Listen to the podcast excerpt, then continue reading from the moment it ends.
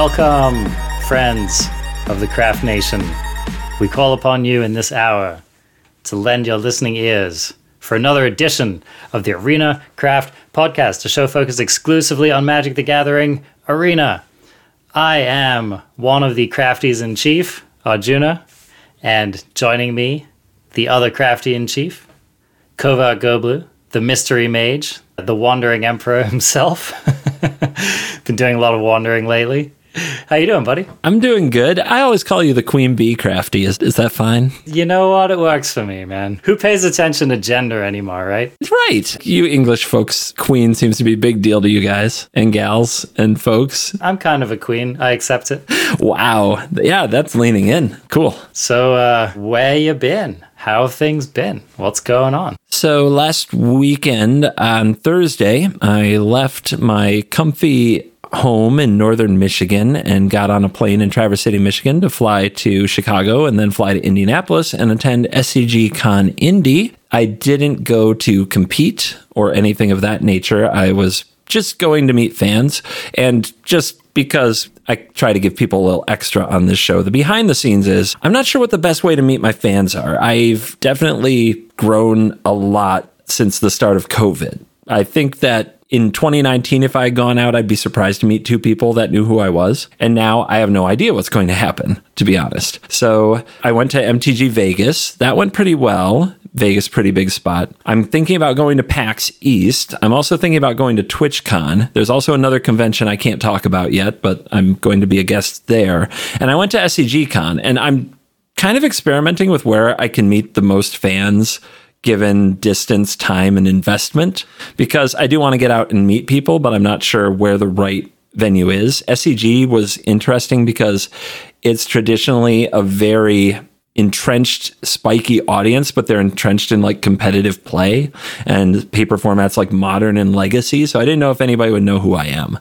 Trying to figure out where the right place to go is. It was good. I did meet a lot of fans. In particular one fan we'll give it up for someone who will be known as EK. When my flight got canceled in Chicago and I had no flight to Indy, and they tried to rebook me to a flight Saturday morning, which would have missed half the convention, and I looked into driving, I just put out a tweet asking if there were anybody going to the convention from Chicago because I didn't think that was a huge stretch. Thought that was totally possible. In 20 minutes, a fan was out the door on their way to the airport. Within an hour, I was in a fan's car who drove me to Indianapolis from Chicago, three and a half hours south, for those not around the Midwest. And then they dropped me off at my hotel an hour before the flight would have landed. And then they drove back home. They weren't even going to the convention. That is service, my friend. Wow.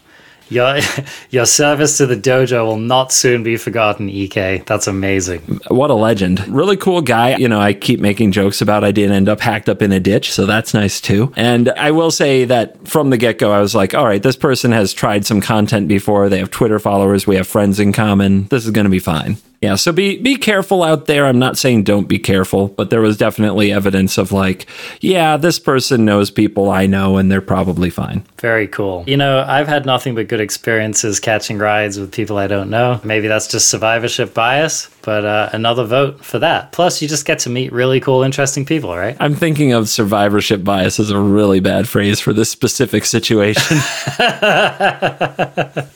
yeah, you never hear the story from the one hacked up in the ditch whose body is never found, do you? Mm. That was another life. I've left that all behind me now, right? Well, that's cool, dude. I'm super glad that you've been getting to meet folks and getting out to travel and enjoying the cons and all that stuff. Really rad. As for myself, I wanted to just formally say for all the crafties who expected an episode last week and didn't get one, and especially people who maybe like don't follow the podcast account, i.e., me on Twitter, we did not record a show last week. And you know why, CGB? Because uh, my timing was really bad for taking a trip. You know, that contributed to it partially. But the actual reason was that it was literally the first time since I've started playing Arena that I just didn't want to talk about Magic Arena. I was done, dude. I was over it. I want to hear the reasons, and I'm sure there are a few. I know that Thursday I was in an airport and I was watching the weekly MTG Arena economy stream on my phone. And I'm curious what played into it, but that's the first thing I thought of when you told me that you didn't feel like talking this week. Did that have anything to do with it? You know, absolutely nothing to do with it. That among many other things. So, okay, I think honestly, more than any one thing, it was kind of like a confluence of different events. Me continuing to try to play best of one, I don't know why I do this to myself. Just getting really frustrated and grumpy and disappointed. That Kamigawa Alchemy set released, I was kind of like a negative Nelly on it. And then I finally kind of talked myself into it and I was like, all right, you know, let's try it out. And I crafted some of that bamboo dude, crafted the mythic ramp snake. Within 45 minutes, was just like wondering where I'd like ripped up all my wild cards to and what I was even doing with my life. so that was like a rage quit. Then this economy stream comes along, and yeah, Magic Arena community, we have plans for you. Stare straight into the camera and uh, enjoy our little plan that we put together for you. And then we'll just like give you a little bit more of our little plan that we have going on here. And then uh, everyone will go home and be happy, right? This is a moment where the YouTube viewers, they're getting something a little extra here on YouTube. So sorry to the listening audience. Maybe I should describe it. Arjuna has now put both middle fingers directly into the camera. I'm feeling a little targeted, but I know it's not for me. but I've never seen this. it was basically the corporate equivalent of go suck it arena players. Felt that way. And honestly, like, you know me, I'm not like the most kind of economy complaining person. I think on this podcast, we have both established ourselves as people who just kind of have gotten with the program. We're going to do this because this is the way it is. We're not going to waste too much time thinking about it. Yeah, we're buyers and we try to leave the complaints mostly on the side so that we can make a podcast that we would enjoy listening to, which is talking about mostly cards, decks, and uh, not specifically the economy every single time. Because you could. We totally could, but it's not what we want to do. I, like I already know that the economy sucks. I don't need to listen to like someone that I enjoy talking about it, right? But it more than anything, it just really felt like a slap in the face and it really made me falter on my commitment to the platform. And honestly, I just thought how can you be so bad at running a business? I mean, there are a lot of tweets that went out about it. I posted to Twitter my timeline. I zoomed out to try to capture all of the tweets. It was like 30 tweets in a row, and they were only about the arena economy. You can see it. It's just like this epic, super tall JPEG. I had to zoom out to like 50% in my browser to capture it all. I'm going to try to summarize it because some people might not know what it was if they only listen to us for the news. How would you summarize the arena economy stream? Uh, the middle finger. Okay, got it. I would summarize it as they said they were going to do a stream discussing the arena economy, which got people excited about potential changes that could happen when you even open a door and say you're going to do a stream about the economy. It makes people believe that maybe you found improvements that can be made or some way to make new things like alchemy more affordable or something. And I believe I would describe it as they used it as a way to promote products that shouldn't exist for example, forty nine ninety nine for four mythic wild cards and 12 rare wild cards when you should just be opening packs for that price. Wait, I'm sorry. I think my hearing failed me. What what did you just say, CGB? I said forty nine ninety nine for twelve rare wild cards and four mythic wild cards. Where if you were to just buy the packs, you would get better value opening the packs. I've heard people say something like you get on average maybe like nine rare wild cards and three mythic wild cards, plus 48 rares or whatever, 45 rares. Plus what you open. And then all of that vault progress as well. So that is an example of a product that should never be purchased. It is designed for me, the person who doesn't want to sit around opening packs and doesn't want to play limited, the person who just wants to go craft the deck they want to craft and play. But I can never buy it because I will know I'm a moron because I gave up all that value. So I'm going to keep sitting there clicking packs and trying not to accidentally press that particular bundle in the store. But the people they're going to get, they're going to feel like idiots too when they figure out how the economy works. If they actually stay and stay involved with Arena, they're going to hate themselves for doing this. And they're going to rightfully hate Wizards because this product should not exist. It's a straight up blatant scam. It blows my mind that they think that the kind of person who would care that much about the platform to be spending $50 on a product on it wouldn't figure that out. That is aimed directly at entrenched players who know what they're doing. I guess maybe there's just literal new to the game, naive people with a lot of cash to blow who, you know, they might kind of scam. But exactly, just like you said, those people are going to turn around in a few months and be like, wait, WTF was I spending my money on? It's a total non sequitur. It literally just doesn't compute for me that they would think that that was a cool move. Certainly not at that price point. Cool. If we're talking about like half the price, sweet, cool incentive, but like I literally don't know where they get off with stuff like this. There's a few other changes. They made a Mythic Guaranteed pack for 1300, which I guess is good if your plan is to open packs until you collect the full set and you run out of rares, which totally happens. But I usually just don't buy packs after that, so I don't know who's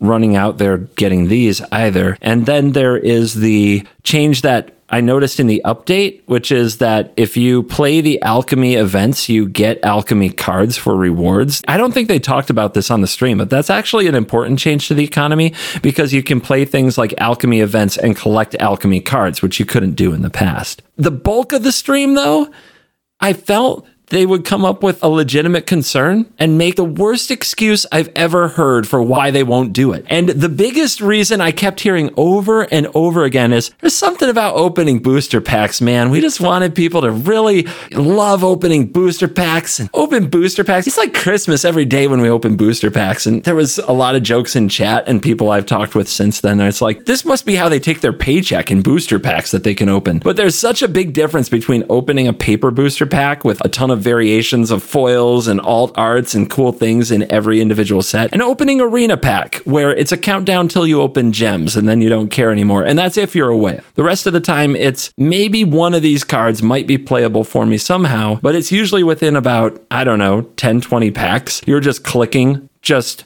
to get the wild cards. They solved it by offering you a bundle you should never buy. I don't get it. If opening packs is so great, why do they need a bundle? They know it's not great, but they still defend everything around the economy and the acquisition model being through opening packs by it's so much fun to open a pack, but they know it's trash. It's doublespeak. Absolutely. I feel like most arena players' experience of opening packs is like, did I hit another Wanderer? No. Did I hit another Wanderer? No. It's like uh, insert whichever like chase card that you don't have a playset of that you want to be playing with. That's really what people are thinking when they're opening their packs. And of course, you know, you always seem to load up on four of the crappiest mythic in the set before you hit any of the other ones you're remotely interested in. Or you hit all the rare lands in the cycle except the color you play.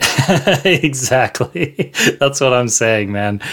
It's pure feels bad. And you're right. I don't even know two inches of my monitor that I even look at when I open packs. You know what I mean? As far as I'm concerned, the rest of the pack doesn't even exist. It's so strange. And the you know the thing that really got me was when the question came up like why don't you include codes in your regular booster packs for arena boosters? and the guy said something to the effect of, "Yeah, well, you know, like not every paper player plays arena, so you know, we just figured like why bother?" And I'm like, isn't the entire point of the arena client that you would like every single paper player to be playing the arena client? Like, what better way to transition your main audience for the game, which is people who've been playing paper over the last 30 years, to like get them on your digital client as well? It boils my blood. He said, We don't want things in the packs that would be useless to some amount of the player base that they wouldn't use. That's what was paraphrasingly said. Oh, you mean like tokens? like the little advertisements for FNM, like the little explanations of what the different formats are, like all the draft chaff, basic lands, everything. Like Magic has so many ways to play and experience it. Everything is useless to someone and useful to someone. That's why there's a backup economy around Magic. They don't want any kind of a backdoor economy around Arena. They don't want people selling these codes online for lower price than they can charge in the store. That's what it boils down to, but they won't say that. They're going to say some absolute doublespeak that makes no sense to anybody. It frustrates me so much because I feel like that's such a level one take. It's such a kindergarten take on the entire possibility of the integration. People have suggested, for example, having a one for one. You buy a pack in paper, you get a pack on Arena. I can see why Wizards wouldn't want to do something like that. There are various reasons, but figure it out. You have an entire building full of smart people who have literally spent two decades figuring out how to monetize this game. I'm not saying that it's easy, but I'm saying like you have the skills to do it. And so whether it's just like any other aspects of opening a pack where you don't know if you're going to get an arena code or not, maybe you get one in three. Maybe they show up about as often as like these sexy Kamigawa full art lands show up. Maybe there's some other criteria for it. Maybe, you know, you're more likely to get one in a pack with a crappy rare in it. I don't know. There are just so many ways to implement it, which aren't just like some totally half assed non response. These are just a couple of the things, by the way, Crafties. Like, CGB summed it up pretty well. It was just like a long list of well thought out questions that have been around for a long time, an even longer list of just completely milquetoast, awful answers. And this is what I want to know why would they even elect to do this? If the answers were going to be so bad. I don't understand how this got like the rubber stamp of approval to actually go live with it. I have no answer to that. I loved your description of them as kindergarten responses because it did feel like a kindergarten teacher presenting us with the most A B logic as if we were children. And I know Twitch chat, I often make fun of them for being children, but I mean, this was meant for a pretty large audience and it got a lot of viewers. It had like 5,000 viewers on a Thursday afternoon. And you had nothing? Wow. And more than anything, again, it's not that this is going to hit me hard in the wallet because it's not crafties. It's really not. I'm not the person who like ultimately needs to be upset about this. It was just so disrespectful and it was so nearsighted and it was so poorly thought out and it just really shook my faith in the ability of the team to make a product that would have like broad appeal. You summed it up so well in your precursor tweet where you basically said something to the effect of Wizards, you have two options. You can make the next big thing. What was the other option that you said? I called it you can make Arena a niche product for whales, or you can take a shot at being the next big thing. And the economy is what it takes. It's what determines whether or not this will happen. People on the street know that MTG is like the premier CCG. People playing Hearthstone know that if they want to play the most competitive, the most intricately designed, the best CCG that exists, they can come over to Arena and play Magic. That's kind of the general consensus.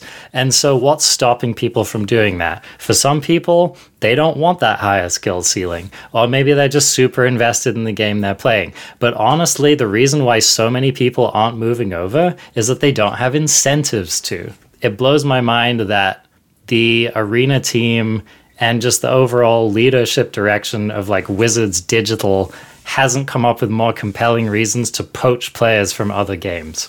It seems like the plan might be keep making Arena an expensive, kind of nasty client and try to build up the other sides of the game because we have an announcement that we'll probably be talking about on the show next week coming up for competitive play and the return of competitive play. And there's a lot of cynicism out there but I spent a lot of time at the SCG con this weekend. And it's clear that there's still kind of a club, a clubhouse, because people who don't actively work for Wizards were going around saying it's big and you're going to love it. So we'll see. People who I would expect to be very cynical were saying this. I mean, let's hope, you know. One thing that Wizards does have a track record of is like successfully having an organized play experience and successfully creating competitive tiers that many people were happy with for literally decades. Until the MPL, that was a great track record that they had. It's not like it was ever perfect. There were always complaints and whatever. It's such a stark difference. Before, it would be the occasional person on Twitter complaining about X, Y, or Z, get like a little buzz around it, whatever. And now it's just like you go down the list of heavy hitters in the game and they're all making these like absolutely doom and gloom kind of proclamations about it because it's just such an inferior system and such a disheartening conversation around it. I mean, let's hope that William Huey Jensen and the team are really here to pull a rabbit out of a hat. If anyone's going to do it, he's going to do it. but he's going to need backup. And so let's hope the backup is there. There were hints that competitive events in Arena, not like the qualifier weekends, but the event track, just play at your own pace. The pay this much to enter and win this much events in Arena might actually have a lead to like points or some kind of a way to qualify for bigger things, in person or super competitive events, which is kind of crazy. And I guess we'll see what that is. But there were hints about that in the economy stream. Like Blake was talking about something that he couldn't fully talk about. And it sounded like that. I don't know. We'll see. Let's hope. I feel like morale is kind of an all time low when it comes to arena competitive play. The game needs a spark. It does need something. The shine of arena has worn off and COVID's kind of darkness over the world is lifting and people are going out and choosing from among other things to do. They don't have to bash their head into arena all day or necessarily watch arena related content. I'm definitely seeing this in the view patterns both on Twitch and on YouTube. There is not much growth there at any level and I put a ton of work into this stuff, but I'm not seeing growth even around big set releases, which is very unusual. So I think that Arena has maxed out its appeal and something needs to take Magic the next step. It's so sad to hear that assessment because even though I agree with you, it's just so much less than the potential.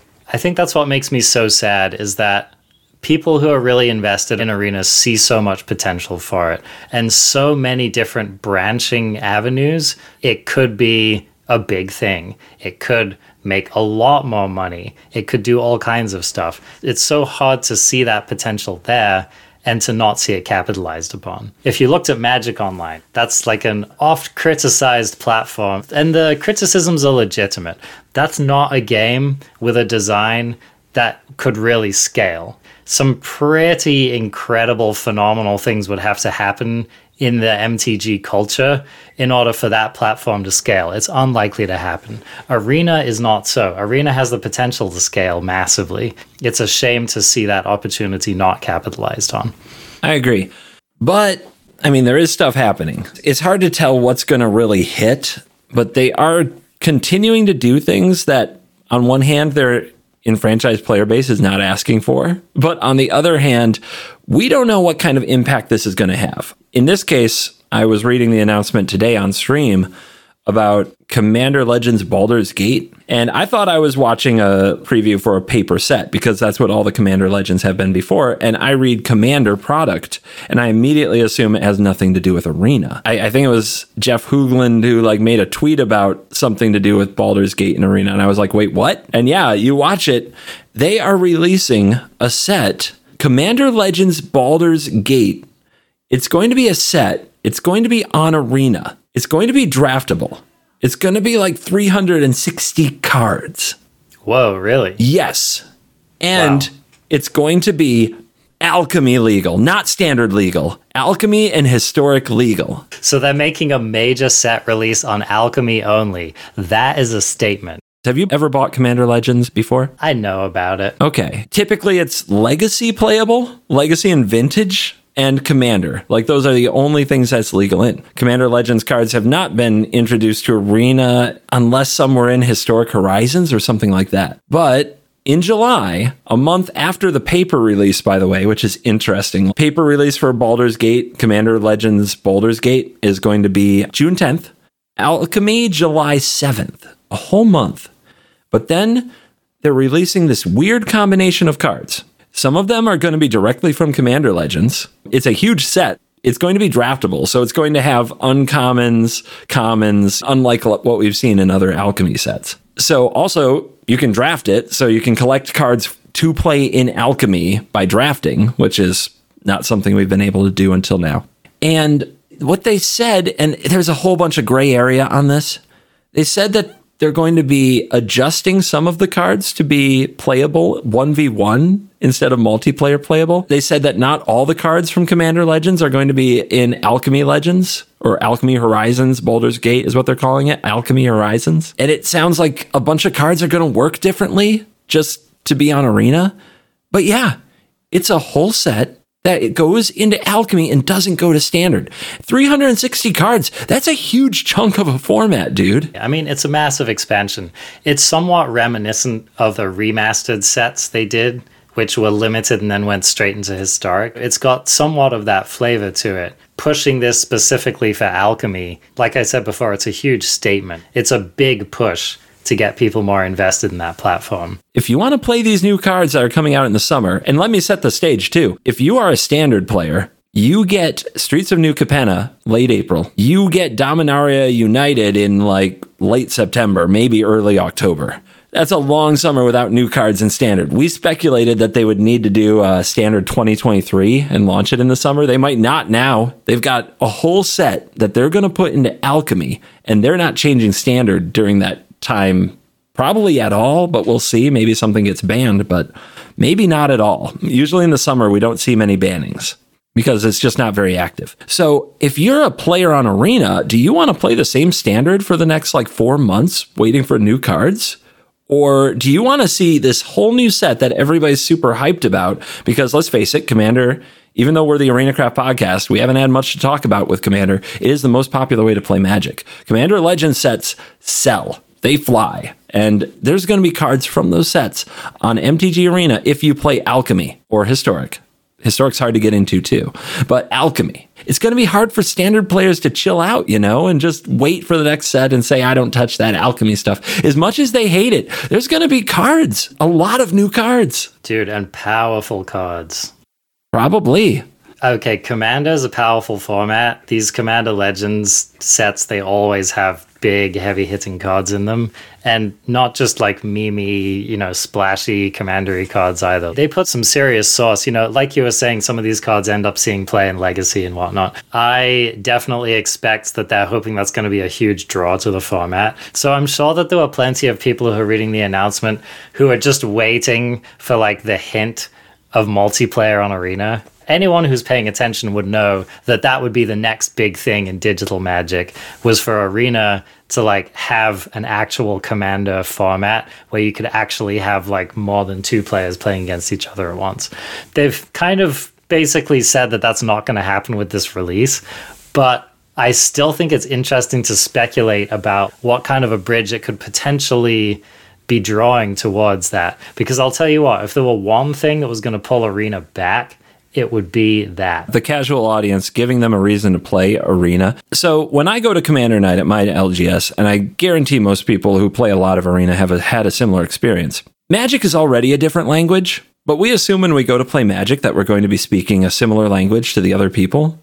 But if you're an Arena player and you go to Commander Night, and you've mostly bought cards from like standard in the last couple sets. I have basically since Eldraine started collecting again. I have never heard of these freaking commanders people talk about. If they talk about Korvold, I'm like, oh, thank you. I know that one, you know, uh, but they, they keep saying names and I'm like, you know, what's an Atraxa? I had to learn that, like that one I do know now. And obviously I can't think of the names of the ones I don't know, but they're always like, oh yeah, I play this, I play that. And I look these cards up. What are they from? Every time.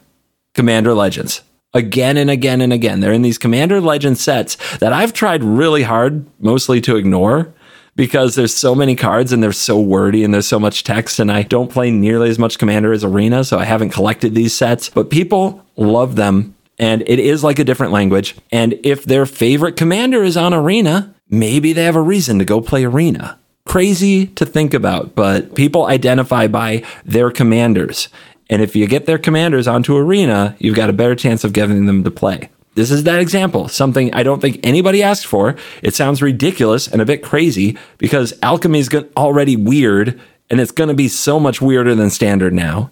But maybe it gets people involved. And maybe people coming in from the casual audience are playing alchemy and not standard. And maybe all the alchemy haters in a few years are going to be like, what happened? How did this format get so popular? Well, they can play their favorite commanders in it even if they're not playing Commander, it can be in their deck. As playing Historic Brawl has proven, there's already plenty of variety on the Arena platform to be making a viable 100 card deck. I've been getting more into Paper Commander recently, as have you. But, you know, I'm noticing like I'm putting together these lists. We got staples out the air holes on Arena. You know, we've got our green ramp staples, powerful blue counter spells. We've got stuff like Lightning Bolt. There's enough there. And of course, it's only going to be an increasing card pool going back. So it's not like we need to have a workable analog of the whole Commander format, which is obviously a dauntingly massive project to get on Arena. But like people would play it right now if people could play four player Historic Brawl, aka Arena Commander people would be doing it. And they need it too, because if you've played any historic brawl, you know it's Scoop City. They need the balancing mechanism of we team up on the person who got too far ahead. If the opponent plays like a mana rock that makes two mana and you don't have one, you basically just lost the game. People scooping the Firemind's vessel on a regular basis. I played Historic Brawl yesterday on stream for an hour and 40 minutes. How many times do you think over an hour and 40 minutes with Jin-Gitaxias as my commander how many times do you think I dealt lethal damage to my opponent? So I cheated because I actually watched that stream. so I know the answer, and that was a fat zero. zero times. I went 16 and 8. I don't know if I even damaged my opponent. I have to like go back and watch the footage. I might have never attacked. No, you didn't even reveal a win con. Paradox engine comes down, you start untapping stuff, people are just out. They're just done. I, I wouldn't blame them too much for that. But it was literally like I resolve a mana rock, or I might cast Jin-Gitaxias next turn, and like I'm going to untap with seven mana, and people were gone. You know what's my most reliable win con in that format is just countering that turn two play. They are gone, dude. that is very effective. I saw that as well. It works on me too. I mean, somebody what Jwari disrupted my Celestus and then cast Key to the Archive or something like that, and I scooped. I want to bring it around to something. You mentioned the card Lightning Bolt. They spoiled Lightning Bolt in Commander Legends Baldur's Gate. Yes, they did. I think the chances of them printing it and putting it in Alchemy as a legal card are close to zero, I do want to have like a, a, hypothetical discussion. They have said that they're not going to rebalance or change what they consider iconic magic cards like Time Warp and Brainstorm. So they're not going to change Lightning Bolt, which is banned currently in Historic. It was in the archive.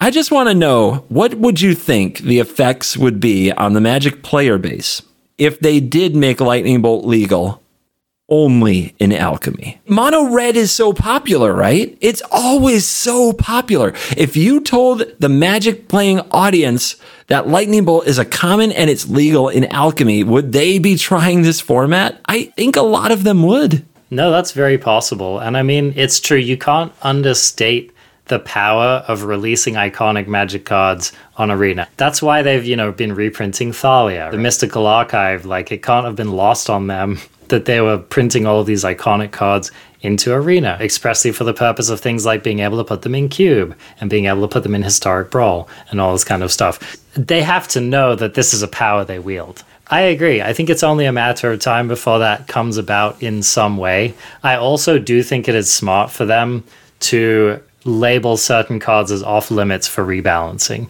Because it's really true like imagine if thalia is all of a sudden a 3-1 they made a good point talking about lightning bolt. We're not going to rebalance lightning bolt. We've rebalanced lightning bolt like literally hundreds of times. Like what do you think shock is? Why did they decide to print shock? So i mean it would just be absolute tomfoolery for them to modify a card like lightning bolt. It would definitely be a draw it might take a card like Lightning Bolt to fix what the hell they did to Alchemy last Thursday. Can can we talk about that? Is it a good transition point? Lay it on me because you know I played the format for about an hour before I rage quit, but I've been watching a fair amount of the format, so I'm definitely interested to kind of hear your take on it. I didn't even keep up with the spoilers because I knew I was going to be traveling during the release. I had hoped the release was the following week, but when I found out it was like next week during the Kamigawa stream that they were going to release the 30 alchemy only cards. I was like, oh man, I'm going to be gone. I'm going to be like a week late to this format. That kind of sucks. So I didn't even keep up on spoilers or anything and I focused on other work. So I come back and I log in and I had watched maybe like an hour of Crokeyz streams and that was about it. These cards that have been released, I can see why you had buyer's remorse on the green ones, man. Because you read like the green one and you read the blue one. Uh, there are some cool looking cards and they sound really fun. And then you go up against the black cards. wow, I don't even know where to begin.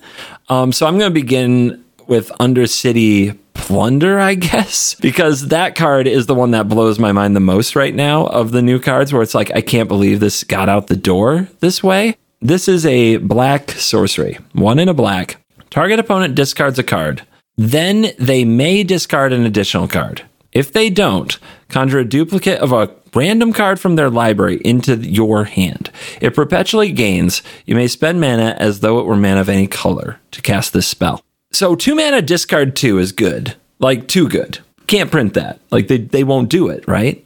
But what if instead of discarding a card, you just could let your opponent draw a card? That's somehow better. The ceiling on this card is so insanely high. I mean, if they discard two cards to avoid it, you get the cleanest, cheapest two for one in a long time. If they don't discard a card, the ceiling's still crazy high. What if you get one of their top end cards? The worst case scenario is you get a land when you didn't need a land. If you're playing black, trust me, you've got some blood tokens, which is what everybody's figured out what to do with this card. If you get a card you don't want, you just pitch it away. It's like basically drawing a card. The part that gets me, you still get the card if they have no cards in their hand. Oh, you do? Wow. Brutal. Yeah, if they have no cards in their hand or one card in their hand, when you cast this, if they have one card, they have to discard the card and you get a card. If they have no cards, you just get a random card from their deck. So it's never dead. It doesn't have the discard drawback, which is you draw it after you already made them discard too much and you just have a dead card. Like, doesn't happen. I, it is such a warping card because any deck that's not black, just trying to accumulate a little value here and a little value there. This card just comes along and wipes it out every time. So here's my question to you. In the current format, the way it exists, is this card better or worse than Hymn to Tourach? That's a good question. I think Hymn to Tourach is better on the basis that you can just completely mana hose your opponent. And like the ceiling on that is the opponent loses the game on turn two if you hit two lands and they don't draw anymore. Uh, the ceiling on Undercity Plunder isn't you win the game on turn two but it definitely feels like a card where the person who draws more of them shouldn't lose. The, uh, the thing that really stood out to me is that Hymn to Tourach falls off pretty quickly in a game of Magic, especially against an aggressive opponent, whereas Undercity Plunder does not. So Undercity Plunder is a lot more likely to win you the game on turn six than Hymn to Tourach is. It's also not a mono black card the way Hymn to Tourach kind of has to be. So its floor is higher than Hymns, is kind of what you're saying. Yeah, I think so. And uh, I'm not suggesting they're going to do something like reprint Hymn to Tourach because that is a fundamentally feels bad magic card. But I think that the power level this card is closer in power level to Hymn to Tourach than it looks. And I think that the difference of it not being random and your opponent having a little more agency takes away some of that feels bad. But I agree. I mean, this card is like busted power level. The good news though is it's black. So although you can get a nice clean two for one for two mana by making them discard, you probably don't have a way to draw cards. You probably don't have a way to just gain that raw advantage. Uh, I think black was really struggling with that. oh wait, hold on. We've got a black uncommon in the set. One in a black for an instant painful bond. This one's an uncommon, so not as hard on the wild cards, but good lord, this just goes in like every black deck, so who cares? Draw two cards. Then cards in your hand with mana value three or greater perpetually gain. When you cast this spell, you lose one life. Two mana, draw two at instant speed. This is like arguably better than expressive iteration. It's on that power level, and the only way that it punishes you is if you're running like a super high curve and the opponent is intensely pressuring you. What I've noticed playing Bond is even when I have to pay life for my Invoke Despairs, my City Stalker Connoisseurs, my Sanguine Brushstrokes, the three drops that are in the deck, even when I have to pay life for them, I usually don't even notice because I have Meathook Massacre and I have a Sanguine Brushstroke and I have Blood Artist. I get incidental life all over the place. And it is really important that you don't have to pay the life until you cast it because you can usually just casting other things, but it's also not unrealistic to cast this and never pay any life because you just make it like one of the last cards out of your hand or you, you have an insanely low curve. Low curve decks are usually strong in competitive magic than high curve decks anyway. It's just raw card advantage for two mana. The other card that we just talked about was raw card advantage for two mana. Like, what are you supposed to do? Play mid range without playing black? I don't think you can. Especially since some of the other top cards in the format are cards like City Stalker Connoisseur, which is just like another card advantage machine. That's a card that's like another essentially basically a two for one that also somehow makes a blood, so it can um, it can end up being a three for one. Just a four mana, get the biggest card out of their hand, usually the best and trade with something because it has Death Touch. And that card, it was shining. I mean, it was all over the place at the Neon Dynasty Set Championship. So it definitely made its presence known. Now it has this team of endless raw card advantage and I don't know how you're supposed to compete with it. I was playing like blue white and it's I have like four Memory Deluges and four behold the multiverse. It didn't matter. I'd draw two cards. I'd have to discard them the next turn or come up with a counter spell, which you don't want to counter these because then you can't counter their big plays. And then they invoke despair and they just draw three and you lose six and the party continues. I can't imagine playing the format without playing black right now. It's the only thing that can go right for you is if you present a threat and they don't have an answer that is kind of generically good enough. So they have to dig for it, and maybe you get a few hits in, and maybe they die. But it seems to me like a well tuned black deck shouldn't have these problems. And there's a lot of like Rakdos around. I want to talk about this for a second. Crokeyz this week went 66 and 4 in best of three with Rakdos. He couldn't get past rank two on the ladder. He did all this rank five or higher and he couldn't rank up. It was obscene. There's two things at work here. Number one, alchemy is not a busy format. So the competition and the elo of that competition was suffering. You'd see pairings against diamond and platinum on a regular basis. The other thing that seems to be going on is just the Rakdos deck just seems so much better than everything. I think he lost like a mirror and he lost to a venture deck is the only two losses I saw there was Orvar the All Form. You know that has a line of text about if you have to discard it, it enters the battlefield for free or something as a copy of any permanent. I think that's the meta now. That's a fun time. Well, this kind of harkens back to my conversation with Rumty, where he was saying that just the Herculean effort it takes to get to and then maintain number one is just absolutely absurd. Yeah, I think that's highlighted by the fact that Crokeyz can go, you know, 60 something and four and still not get there. I mean, what my evidence do you need? It's absolutely ridiculous. So early season mythic, you just run. If you're there faster, you have a shot. Late season mythic, I think I was like 59 and 6 in best of 1 and the highest I got was number 3 and I started in like top 50 or something. It's absolutely crazy. Once you get to that point, you have to do something like win 90% of your games consistently for like 30 matches or something if you want to secure number one. It's just unbelievable. That said, I can't imagine playing a deck that isn't black. And when I do, it's like I signed up for absolute misery because these are not fun cards to play against. City Stalker Connoisseur, Invoke Despair, very telling name, and Undercity Plunder. It's a lot of feels bad playing Magic. I wanted to rage quit the format the first time I played it. Two hours I spent playing Alchemy. I was like, I never want to play again. I want to retire from Alchemy. Why would I ever want to do this? Uh, welcome to my world. I'm here like trying to get down snakes on turn two or whatever. You know, when I knew that it was just not going to be a format that I was going to be playing, I lost to Ellywick Tumblestrum.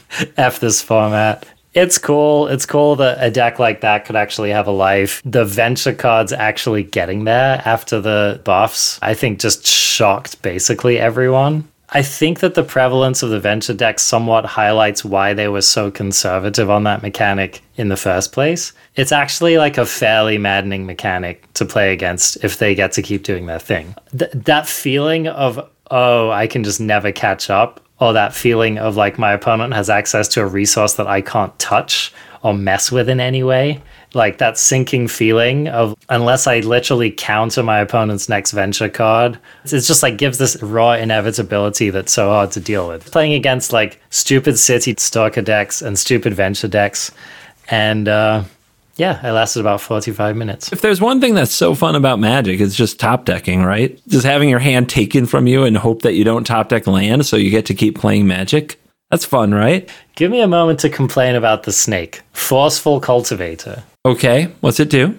So, Forceful Cultivator, 2 green green, 2 3, mythic. Costs 2 generic less to cast if you have no lands in your hand. And when it ETBs, you can search a library for a basic and put it onto the battlefield tapped. So I read this card, and me being, I'll give myself a little credit here, a very experienced ramp mage, I looked at this card and I was like, this card seems really bad. But they made it mythic. It's the green mythic of this set. And I was like, you know what? I'm going to give this a try. They also printed this bamboo cultivator or whatever that thing's called, which is kind of designed to help you get your value out of the snake. So, like, you play a bamboo dude on turn one, you hit another land drop. On turn two, you hit another land drop, and hopefully by then you've emptied out your hand, you get another land from your snake. If that happens, yeah, you're riding high, you're doing exactly what you want to be doing. In every other scenario, yeah, let's talk about those every other scenarios.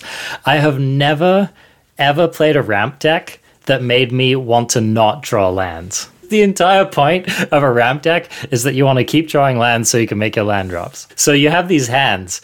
It's like two lander with a snack and anything else. And you're like, snap keep, this is going to be great. And then, like, on turn two, you draw another land. Does that mean that my snake is just really like this awful, awful card? At that point, it's not even as good as a Quandrix cultivator. Worst sad robot. Doesn't draw a card. it's a slap in the face with the most agonizing mix of emotions. I don't want to draw lands in my ramp deck, but I actually do because I need to make my land drops. But I don't because I have this card in my hand. But wait, I drew another land now. Okay, I play it, but now my snakes are cheaper, but now I'm off curve. So I don't really want to play my snake this turn because I have another play that uses the available mana that I have. So maybe I'll wait for next turn. But oh, wait, no, I drew another. It's just like, it's maddening. I even kind of wonder whether they designed this card to fix specifically my life because I keep complaining about how I keep getting two landers in my ramp decks in best of one and like not being able to advance my game plan. So maybe they were like, this solves Arjuna's problem. But the problem with this card is that it's almost a damned if you do, damned if you don't. So if you have a two lander and you don't draw your third land, then you play the snake and it gets you another land, and that's cool. That's cool. But what if you don't draw another land? Then you're still behind. And if you do draw another land, you're less likely to be casting your snakes when you want to be. So I've never had such strong buyer's remorse as after investing four mythic wildcards to play this stupid card, which I wouldn't play in my deck at any rarity. And I knew in that moment why people hate Arena so much. And I knew in that moment why people rage so hard and why they write these vitriolic, hyperbolic things on Facebook and YouTube. Because it just truly made me hate the game and want to walk away from it. it. It, crossed the line for me. We got to get back to the crafting guides, man. We used to be there to, you know, tell people what they should and shouldn't craft. I think I would have said not to craft forceful cultivator. Easy to say now, but I think I would have said don't do it. No, I would have told people to hold off. I did it for science. We're trying to do good by the people. Exactly. And also because that's what I like to play. That's my signature. So I was like, this is my contribution. This is my content. We're going to play the available ramp cards and see how good they are. And for me, more than anything, it's a cool card design. It's totally fine no worries. But it being a mythic, it's deeply indicative of such a greedy and poorly designed system. Because a card of that power level, which is AKA a really bad card, just shouldn't be mythic, pretty much in any circumstance, in my opinion. There's a long history of bad mythics. It's weird to see them in Alchemy Kamigawa, these very limited set releases, because I don't know why they exist at all. So you would think that the whole point is to make a splash in alchemy. So bad mythics, bad mythics, I think if there's a place where bad mythics should be a no no, it's here, I think. It doesn't make a lot of sense that you only have five mythics, one of each color. In a supplemental set released specifically for a format that's supposed to be in fast motion and interesting, and they're bad. So I picture the Eye of Sauron of rebalancing is going to shine itself on this forceful cultivator or this cycle because it is a feels bad that these suck. And I'm going to pass that on to the other, this cart. I'll talk about the blue one in a second, but I, I think that's general for this uh, mythic cycle is that they're not nearly as good as they should have been. Maybe they'll get rebalanced. We'll see. If this were a uh, 4 4, would you be Pog? Two mana 4 4, get a land? I'd be more Pog if the cost on the card was one green green. The most frustrating play pattern of the card is that you keep it with a two lander and then you end up with another land in your hand on the turn you want to play it. And then you have to wait an extra turn. So if you can't play it on turn two, you should always be able to play it on turn three. That would be my adjustment for the card. I'd also like that because if you don't have a land in hand, it kind of gives you a shot at four mana on turn four, where the powerful four drops like Chariot and uh, Ulvenwald Oddity lie. And if you play it like regular with lands in your hand, you go straight to five, so you can invoke the Ancients. You know, I think that just sounds like a much better card. Whereas right now, the curve is basically non existent. You can't curve with this card. The frustration you discussed is basically you have no curve. No, it's like you're damned if you do and you're damned if you don't. I want to talk about the blue cards. Is that cool? Go for it. Being the blue mage, I immediately tried to Azorius and blue black this format, and it, it's been very hard. But I think it's interesting what they're trying to do with these alchemy cards. So I'm going to read you two cards, and then we're going to discuss what happens with them. Futurist Spell Thief is two in a blue for a flash 3 2. And when it enters the battlefield, you conjure a duplicate of target spell into your hand. This spell gains you can spend mana as though it were any color to cast this spell. So you have to play it when the spell is on the stack, but it can copy anything uh, other than a land. So you can have your own or like a channel or whatever. Any spell on the stack. Uh, maybe they fixed it with the update yesterday, but there was a bug. I copied someone seized the spoils, and maybe it's because I bashed it on this podcast, but I couldn't cast it. It said right there it was three generic mana. I would drag it out, try to cast it, wouldn't let me do it. It would ask me to tap red. I don't have any red. I'm playing blue white. Is Seize the Spoils the one that wants you to discard a card to cast it? Yeah. I wonder if it got hung up on that somehow. Like, even if you had the card to discard. I definitely had the cards. Yeah, I planned to discard a card to it. So it was bugged. There was also a, a uh, perpetual cost reduction bug for div- Discover the Formula. My memory deluge said it was three mana, and I would drag it out and try to cast it. It would ask me to tap four, and I couldn't cast it for three. Yeah, good times. So the, there's Future Spell Thief, which can copy like any spell in the stack. There's also Saiba Siphoner, which is two blue blue for a 2 2 flash. Oh, by the way, the copied spell goes to the hand. It's not like a fork, you know? Like you save it for later, you have to pay the cost later, but it does sit in your hand. It doesn't go on the stack right away. So that's something that I think a lot of people forget when reading this card. It's not like waiting in exile for you to cast. Right, it's in your hand. It's a it's a perpetual permanent copy, yeah. Saiba Siphoner is the mythic. Two blue blue, two two flash, human ninja. This spell costs two less to cast if there are no instant or sorcery cards in your hand. Let me promise you, that's like a one percent of the timer for me when it actually happens, I'm like, wow, I really just had to throw some cards in the garbage to make that happen. anyway, when it enters the battlefield, you return target instant or sorcery card from your graveyard to your hand. If Saiba Siphoner would die, shuffle it into your library instead. I want to talk about these cards because the play patterns they promote that are, quote, fun, I don't know why these exist. If you have Futurist Spell Thief and Divine Purge, you can just keep casting your Futurist Spell Thief copying the divine purge so you always have another purge in your hand and it exiles the spell thief so as long as you keep your mana moving forward it's almost like you have purges again and again as often as you want them. You quick, like around turn like six or whenever you get to six mana, you enter this world of endless purging. Like every, every two turns, you can cast a purge.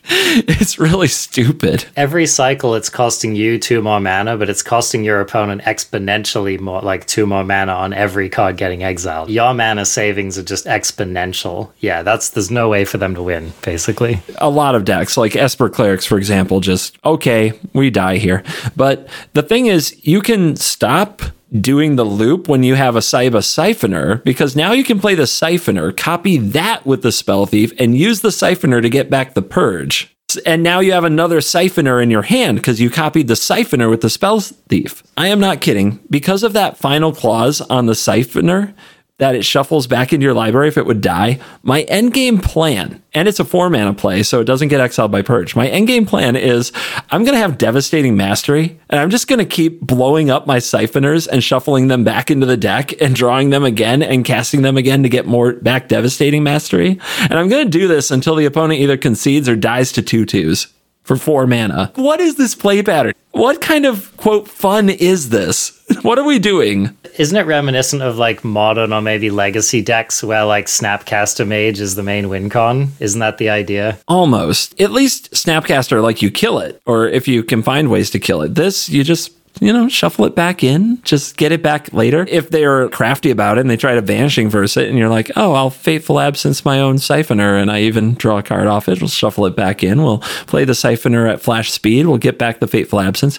Let me tell you, it, it having flash I flash in Siphoner, get back Test of Talents. I flash in Siphoner, I copy it with a future Spell Thief. I get back Test of Talents, and I have another Siphoner to get a future Test of Talents. Good stuff. Fun times. Sounds like CGB's brand of fun. It's what I'm resorting to to deal with Undercity Plunder and Painful Bond. And I don't even like playing cards like Test of Talents and Best of One because I feel like it's one shot deck building, but here we are. And again, you know, you make a good point where the the four mana one that's cheaper if you have nothing in hand it's basically the blue version of the green mechanic, where it's doing something that you basically don't want to be doing in your deck. I mean, in the scenario you outlined, it's like a very cogent end game. And so you've basically built your deck to do that, like built your deck around that card.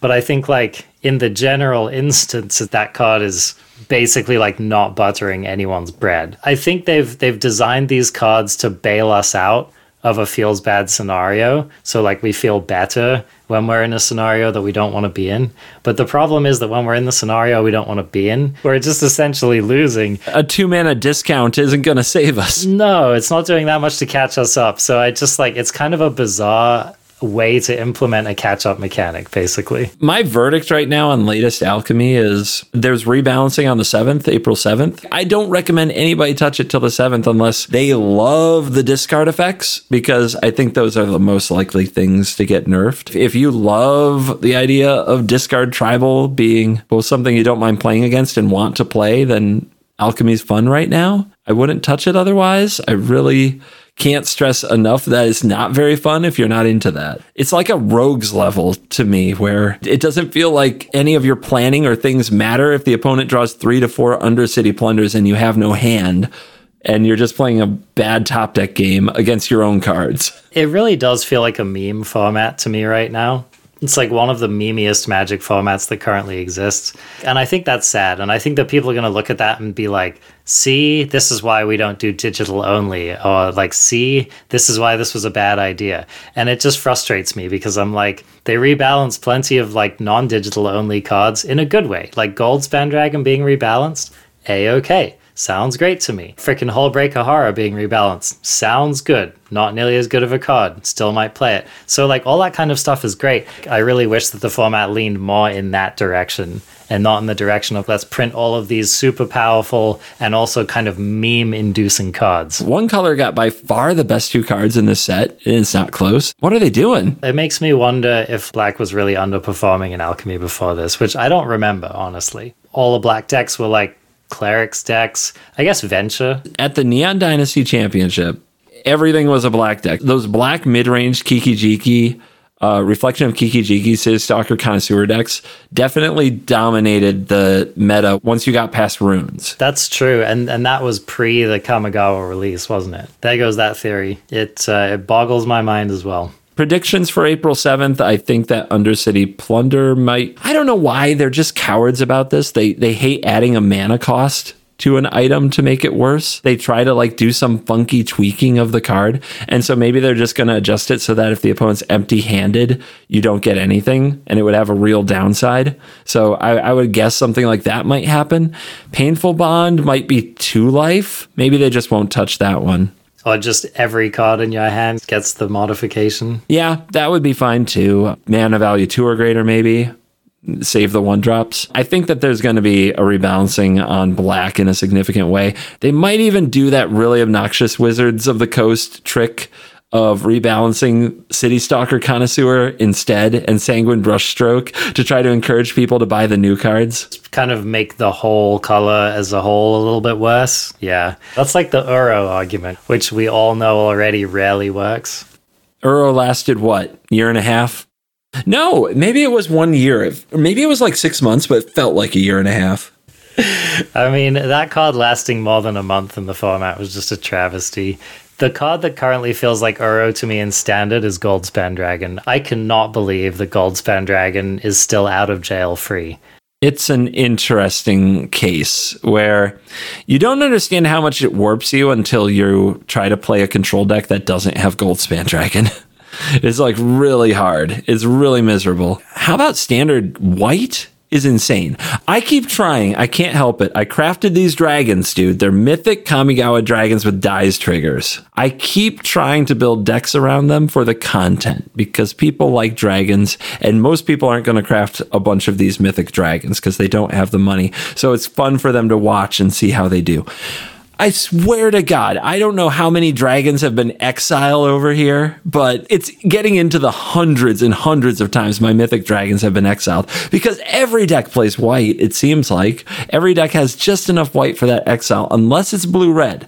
Blue red is like the only other time, and, you know, against them, they're pretty good, but they have bounce and they have other ways. That, that's kind of what you want. If you're playing those dragons, you want to fight blue red. But white is everywhere. Everything gets exiled, dude. There is no dies trigger. Either it gets exiled from your hand before you even cast it and you don't get to cast it, or Brutal Cathar that they always have at the right time. It's feels bads all the way down, dude, for sure. Sometimes magic is all feels bads, right? I, I, I don't know why we have to pretend like it's not a salty inducing game. We can love it and still get salty sometimes. It's okay. I mean, I rage quit the podcast last week, so. Let's normalize rage quitting the podcast. It doesn't have to be taboo. No, we didn't quit magic. We're not like going off the deep end. No, we don't hate the game now. Just normalize the occasional rage quit. It's fine. No were harmed in the, in the rage quitting either. Good times.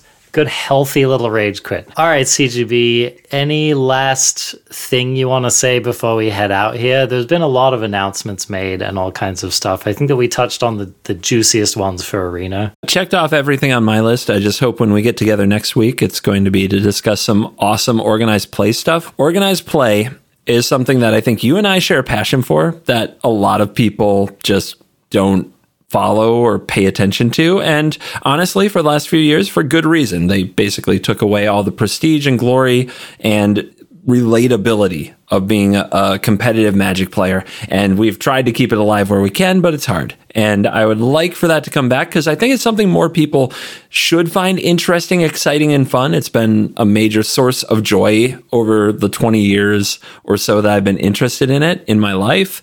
And I want to share that with people again without it being kind of like sad boomer cringe of it was better before, guys. I don't know what to tell you. Right now, it's kind of lame. Anyway, there's an announcement coming. I want it to be good and I want to be able to be excited about it. So hopefully that's what we're doing next week. Couldn't agree more. And you know, it's funny because Mr. Arena over here, the thing that would excite me most is just hearing about the announcement of some kind of paper Pro Tour level event. You know, there's something magical about, you know, that sound you hear dice hit the table at the Pro Tour?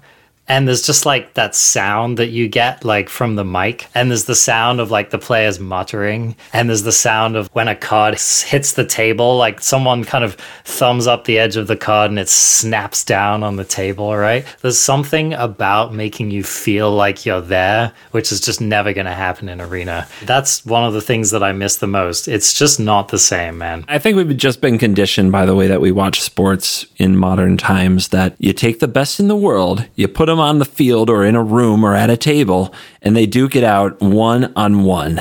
And as great as Arena has been, thank God it did come around before COVID happened because COVID could have happened at many times in history. Arena could have happened at many times in history. I'm glad we had Arena to get through it. But yeah, we need some uh, paper best in the world, people fighting it out, see who can come out the winner. I also remembered final thing I wanted to note before we go out here, which is Pioneer on Arena. They talked about it as a thing that they're still thinking about. They also hinted at having a non Alchemy Eternal format on Arena. So that's a thing that's in the works. I don't remember whether they explicitly said this, but it doesn't take a genius to put it together that that's going to be the Pioneer uh, format on Arena. I'm really excited about this. I personally have always liked Pioneer and I've always wanted to play it. I think that Pioneer has a shot at being one of the most popular Magic formats if they would just support it more. And I think putting it on Arena would be huge. I also think that it would really incentivize people to get their hands on some of the older cards, which I think is kind of an underrated aspect of what keeps Magic's longevity. Let's talk about Khan's block, for example. Printed all of these cool cards you know, some of them, I guess, get played in Commander and some of them get played in Modern or whatever. But there's a lot of cards that are printed in sets like that which aren't seeing play.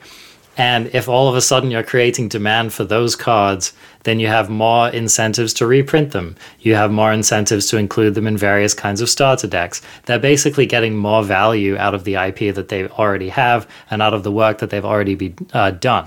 I think that doing something to keep the format alive digitally, not only does it keep people engaged in the game, but it keeps people valuing paper cards as well. And that format in particular is a lot easier to get into than modern, for example. So I think that a lot of people playing Pioneer on Arena means there's going to be more people playing Pioneer in paper because playing in paper is fun, as we all know. I personally was really thrilled to hear about the announcement of this. And didn't they have an event as well? They had an event on Arena, which was kind of like Arena Pioneer, so to speak. Somebody trying to call it Pioneer Light in my chat, and I just kept correcting them that it's Pioneer at home. It, all the cards that have been introduced to Arena from Return to Ravnica forward were legal, but really that's not very many cards. It's, it's like short about 16 sets or something. I'm excited about this and especially you know if they were to release like a pioneer masters set or a series of those i would be all over them. I would definitely be in the target market for that. I'm really hoping that it's something that they do manage to focus on. It was a thing that's often been brought up with alchemy like why are you focusing on alchemy and not pioneer? And so them doing both sounds good to me. I want a boomer standard flashback like option. I want to pay, make it like 20,000 gold and I can play it for a week and it gives me access to all the cards. I just want like them to take you to a specific standard. The Return to Ravnica Pro Tour Modern or Gatecrash Standard. And they just have all the cards. They're legal. You go in, you build the deck you played like a decade ago, and you go battle other people doing the same. Put whatever price tag you want on it. Make it only make the pass good for like a week or something, and then get a new one. Why not? I just want to play blue white tempo and standard with Smuggler's Copter, Reflector Mage, and frickin' what's the blue white counter spirit? Spell Queller. Spell Queller. Yeah, that deck was sick. Just let us play those toxic formats again to get our fix for a little while and then let us out. And don't make us collect those cards because owning them doesn't do us any good. Just let us pay one fee, jam a bunch of games for a while, and then give us a different format and we'll pay that fee again. Like, seems good. Love it. And when they go back and reprint those sets, they will have the option to do that. Many options, many ways to consensually drain the wallet. I want to underscore that yes, Arena, you can have my money, but it needs to be consensual. I need to feel good about it. You need to make me, your date, feel excited to be on a date with you and not just like lucky to have anyone to go on a date with whatsoever. Yeah, that's how bad relationships go. Indeed. And we're going to leave it there, crafties. leave it on a high note. Thanks so much for joining us again for another week of the Arena Craft podcast. It's been a pleasure to have you back with us, and I hope that we won't be taking any other hiatuses in the near future. You can find this show on Spotify. You can find us on your podcatcher of choice. You can find CovertGoBlue streaming a very interesting mix of content lately, I must say. We've got reaction streams, we've got like replaying old Pro Tours, we've got watch parties for various competitive events. You can catch CG Bleed like memeing around in historic brawl. Zero WinCon gamer over here. It's been a good selection. Uh, you can also catch Arjuna not streaming much at the moment because he's a salty, salty dog. But I'm also on Twitch as well. You can watch the video version of this podcast of me being very rude to the camera on Go Blues YouTube channel. With that, uh, I will sayonara and look forward to better things ahead. This is a, you know, consensual, like, you don't just need somebody here, right? You want me here, right? That It's half the reason I took the week off, dude. I just couldn't bear to replace you anymore. Okay, good. Later, crafties.